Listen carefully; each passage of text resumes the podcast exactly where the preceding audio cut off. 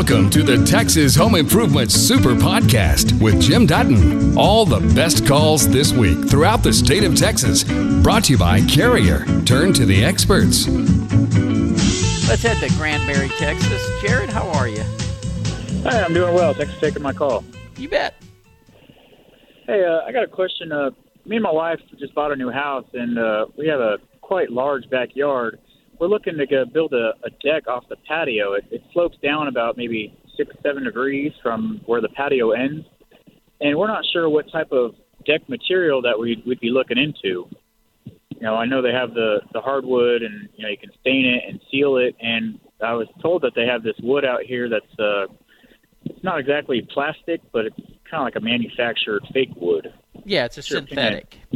Synthetic. Okay. Yeah, Tr- Trex makes one of them. Uh, there's a couple of manufacturers of them. It, it really depends on what you're going to be doing. Uh, I personally, on the on like the deck on my back patio, I used regular deck lumber, treated lumber, and it, at this point, it's been there for 16 years. Uh, the only reason I'm going to take it off later this year is because I'm going to make a bigger deck, and I, I don't want Oh. to have the joints there. Uh, I have a dock at my house that I actually have the synthetic deck boards on. The biggest difference is if you use synthetic, you have to put your joist closer together. With using deck boards, you can go 16 inches apart. With Uh-huh. using the synthetic boards, uh, you end up cutting it down to like 12 inches. They, they, they don't span as, as readily as lumber does, and Right. it'll tend to get sags if you try to go too far apart. Right. Cool. Well, I appreciate you taking my call. Thank you very much. You bet. Take care. Bye. Uh, you know, the other thing with with using synthetic versus the regular lumber, the synthetic actually is easier on your feet, easy to take care of. You can just pressure wash it and you're done. Uh, but with the new um, sealers like Ready Seal that you hear me talk about all the time, you know that protects the wood so well. You don't have to mess with it for several years either. So, eh, I personally prefer the look of the real wood still. Uh, that's just my personal preference. The only reason my dock has a synthetic on it, I had the dock made. It's a floating dock, and then I just brought it in and floated it out. I didn't have to mess with it. So, they use synthetic. That's what's on there. Terry, this is Jim. How can I help you? Uh, yes, thank you. Um, so I have stairs with carpet on it. I'd like to remove the carpet and replace it with wood. Um, how hard of a project is that to do? I've been told that it's very challenging and we should only use experts to do so. I I did mine. I didn't find it to be challenging at all. Yeah, ta uh, uh, really, all you need to do is pull the carpets off, clean up all the staples and nails and all that kind of stuff, and as long as the treads that are underneath there are uh, flat, what I did with mine is I put new faces facing out, and I got some nice oak treads that I put down on top of the existing 2 by materials. So I just refaced everything and then put the uh, stain and finish on it. And it, it's actually a fairly easy project. It's kind of tedious. I mean, you know, because you, you're doing basically one step at a time. But uh, beyond that, it's it's actually a, a very doable project for most people. So- with that uh, overhang on the stairs there, uh, do I have to cut that even with the upright portion before I replace it, or do I leave that and use that? I left it on mine and had I put in a new three quarter inch piece of you know that came down, and so my Okay. treads, the treads, the part you walk on, is a stained finish, and then the part that comes down is white, and I just Right. attached it straight to that, and my new treads I had stick out just a little bit further than the face, so I just kind of reset everything that way. Okay, thank you. You bet. Good luck with that, Terry. Thank you. Bye. Bye. You know, a, a, a lot of times, especially on projects like doing something like that or laying tile, things like that, it's a tedious job. Most people can do it if you take your time, and a lot of times you can make it look better than if you hire somebody only because you're paying attention to the details, not trying to rush through to get it done fast. And it, it, a lot like I said, a lot of times it'll come out great. And if you use the pre-done treads, uh, you know, like I said, I put complete new tread in where it was a one-piece oak. It's already got the beveled front on it and everything, and you cut them to the length that you need and, and install it and then caulk around it. It seals everything up. They look great. I did not caulk and seal mine until after I had already stained it. Then I went ahead and did all the sealing or caulking and of, of the, the joints and all that stuff. So, uh, but you know, again, this this is something that's easy for for most people to do. It's just time consuming.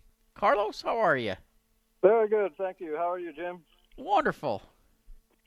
Hey, I'm uh, want to uh, redo my backsplash in my house, but I would rather just lay uh, my tile over the existing tile, and I'm wondering if uh, I can do that if I use a you know, bonding agent, whether I use mastic or thinset or whatever your advice is.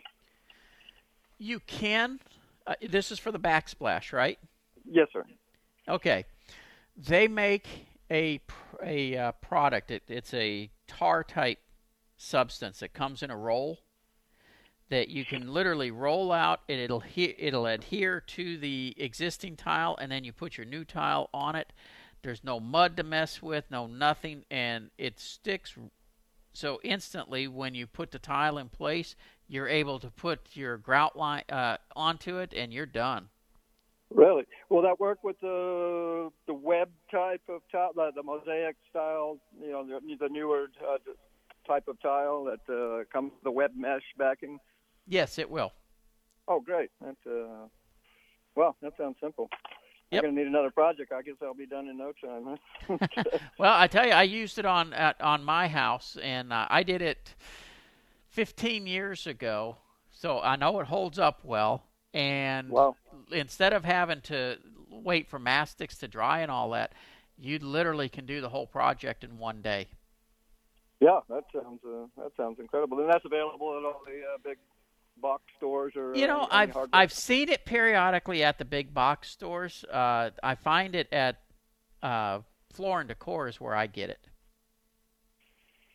Okay, yeah, we have a I don't know what uh, we have a number of uh, independent tile uh, flooring yep. stores, and uh, that, so they may carry that as well. I'll, I'll give them a try.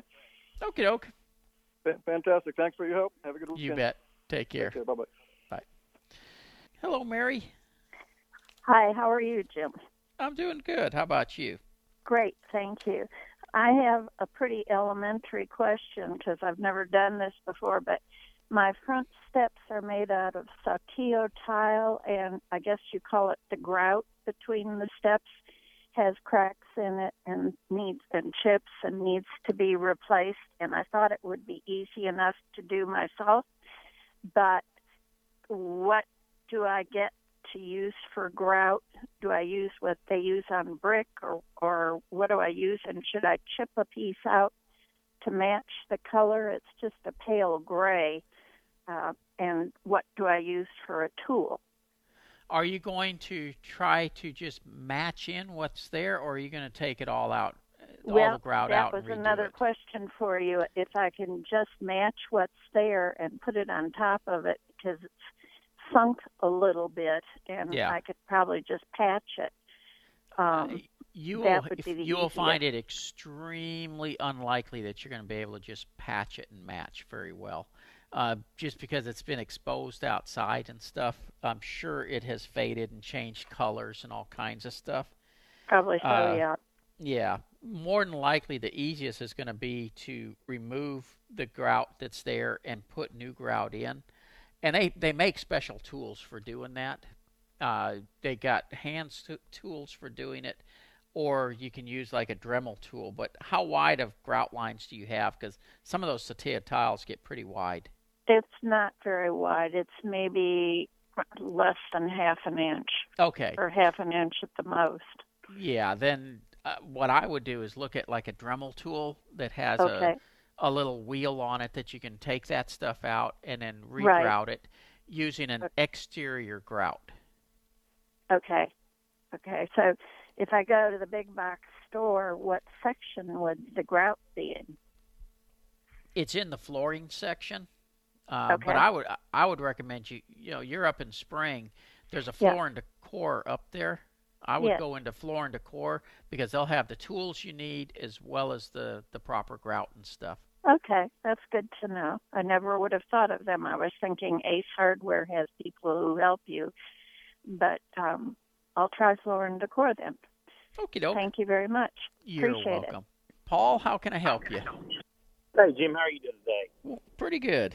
Good. Got a quick question for you, and wondering if you ever had a experience with this problem. But um, got a new home build, and basically two rooms of the house that have the can LED lights with ceiling fans in there.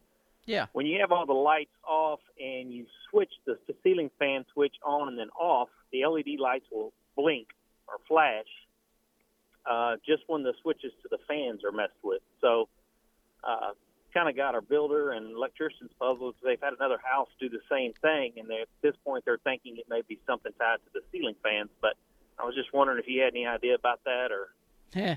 I'll tell you, I was putting a ceiling fan in a place in a new house one time for my parents, and I got zapped because it was backfeeding through the neutral. uh huh. And I'm bet that's what they've got is they got a backfeed through either the grounding or the neutral. And so when it's hitting that flash when the switch is hit, hmm it's just that extra little burst is enough to make the lights flash. Uh, it's going to trace more than likely back into the breaker panel. They're, they need to check all the circuits and the way they're hooked up onto the uh, neutral bar in there. I gotcha. Okay, wonderful. Well, thank you for. You bet. Take care. Have a good day. This comes from Dennis in Garland. Jim, we are installing laminate flooring in our den that currently has ceramic tile. Our desire mostly to save a dusty mess is to lay the laminate directly over the tile. The ceramic tiles is in excellent shape with no cracks or loose tiles, and the floor appears to be completely level. Is this possible? Then what procedures should be followed with regards to subflooring materials, etc. Someone told me that laying laminate over the tile might create a cupping or hollow sound when work, walking on it. Your knowledge and thoughts will be greatly appreciated, Dennis. Well, you you actually can go over it. You know, just keep in mind it's going to increase the height of the floor a little bit more. So I don't know what it's adjoining to, but you'll have to put something to transition into the other floors.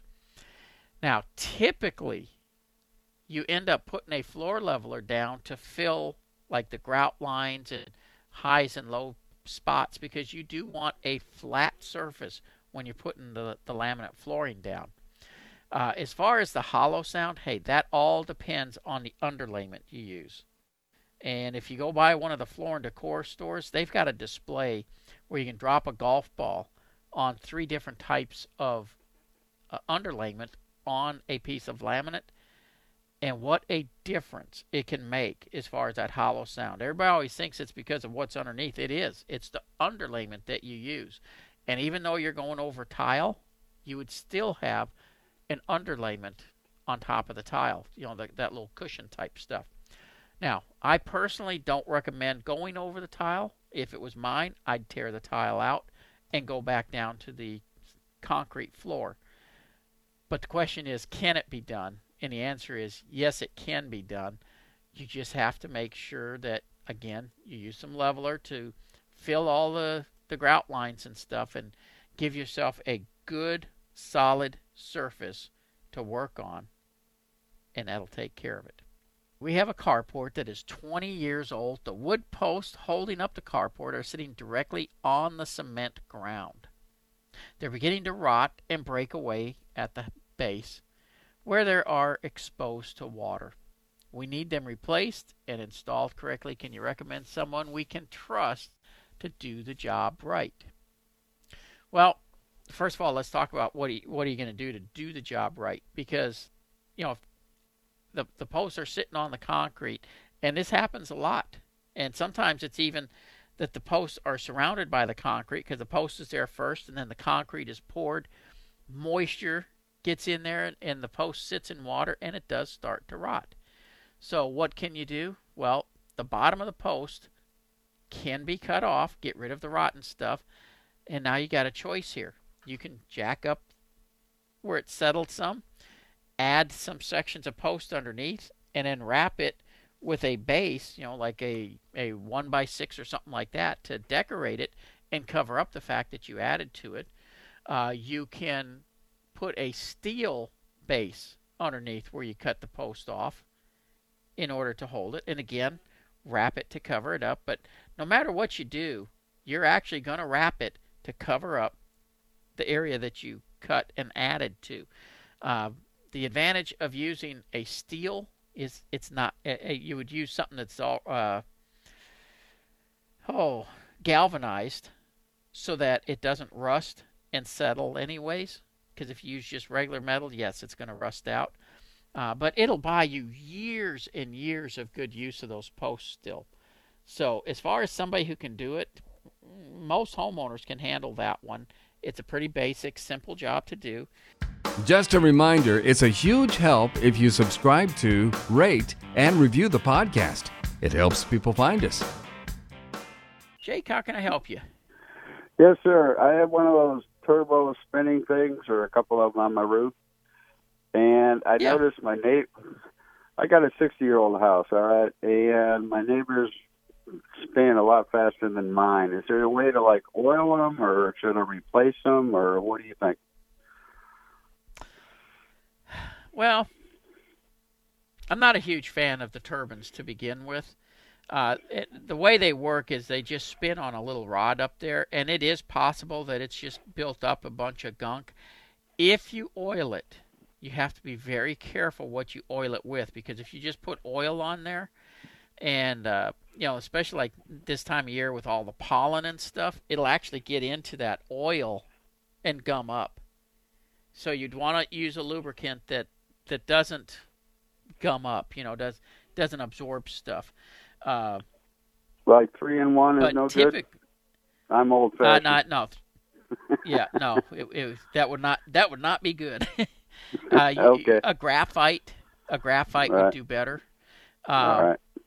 a silicone type Yeah. lubricant, but uh, typically you shouldn't have to lubricate them. Well, is well maybe it's just gunked up because they're not spinning like the neighbors are, but or maybe even replace them. I mean, I'm not going to redo the whole roof. I'm just No, would replacing them be a better idea? are they are they spinning at all? Well, they, no, they do spin. It's just Okay, you know it it takes a heck of a breeze to get them going. yeah. Okay, so they're not moving when it's a slow breeze. It takes a, a pretty good breeze to keep them to get them going. Right. Yeah, if that's the case, yeah, you truthfully you're probably going to be better off to just re- replace them. Okay. All right. I appreciate it. Thank you, Jim. You bet. Take care. Yeah, I'm- not a, a huge fan of of the uh, whirly birds. I t- typically prefer my first choice is going to be a uh, ridge ridge vent. If you don't have enough ridge, then I look at the solar powered fans because they move serious air when it's needed. So those are the choices I would take a look at. Lot preparation. I plan on building a new home in a couple of years and was curious if you recommend leveling the lot and removing any large trees ahead of time or wait until I start the building process. I was also thinking of doing a full basement, but I'm unsure of the success rate with this in Texas. Thank you, Tim. Well, Tim, uh, and this is out of Sherman, Texas. I'm I'm assuming that's where he's also talking about building, but basements can be built in Texas. We don't build them because it's cheaper to build up and out than it is to go down. Uh, putting in a basement is very expensive. They do it in the northern states because they got to dig down and get below the frost lines. And once they do that, they dig a couple more feet and they've got great usable space. Here in Texas, we don't have a frost line to worry about, so therefore we don't put in the basements.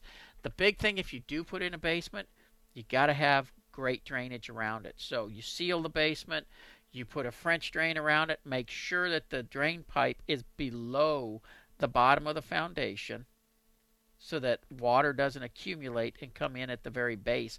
That's the biggest problem we run into is they just don't put the drain systems in properly. But other than that, yes, it can be done. It's just unbelievably expensive. As far as uh, should you take the trees out first? Absolutely. I put an addition on one of my homes many years ago. I removed the tree two years before I did the addition. And the reason for that, the soil is going to expand when the tree is removed. And if you do it shortly before you do the foundation, it'll heave the foundation on you. Uh, so if you take the tree out early, let the soils rehydrate and everything, you're less likely to have a foundation problem down the road. And the big thing, get a soils report done so you know what type of foundation to build and you know what the swell potential of the soil is because that should be part of the soils report. And if you go get our newsletter, I just did a, an article this past Friday for the newsletter. If I was to build a new home, what would I do? And the number one thing is get that soils report so I know what type of foundation. Then I would build, design my house around the type of foundation.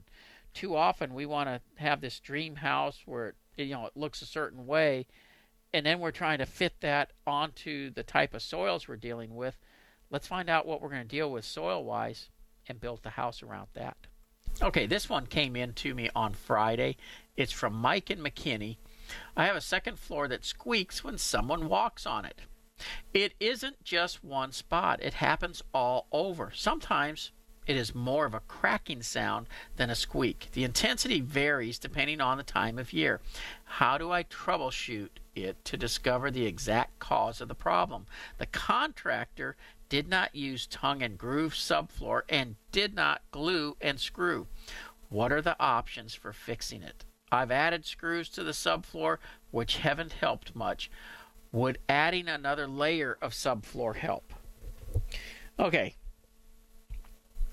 Uh, first, it doesn't necessarily have to be tongue and groove. Uh, I mean, whether you got tongue and groove or not, you can still have this same problem. It sounds like the floor is just plain not attached well enough. And I'm not one who gets overly concerned whether it's glued or not.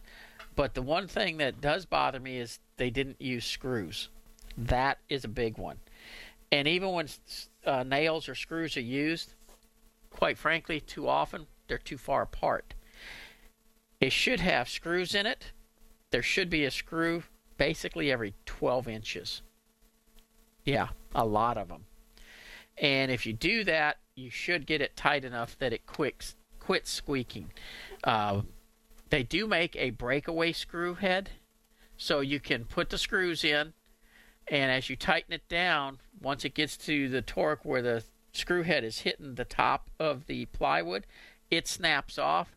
Therefore, you can screw it through carpet and all that stuff. The problem is, how do you find the joist when you're screwing through the carpet? So there there is a downside to it, but um, truly your fix is going to be roll up the flooring, screw the floor down securely, and live with it. And just keep in mind, it's going to have some squeaks. No matter how you do it, it's going to have some squeaks. You're not going to eliminate 100% of them, but you can definitely minimize the heck out of it. Adding a second layer is not going to help a bit. In fact, if anything, that's going to make it worse because your first layer is still not properly attached. You've just heard the best calls and questions from Texas Home Improvement. For more information about our show, go to thipro.com.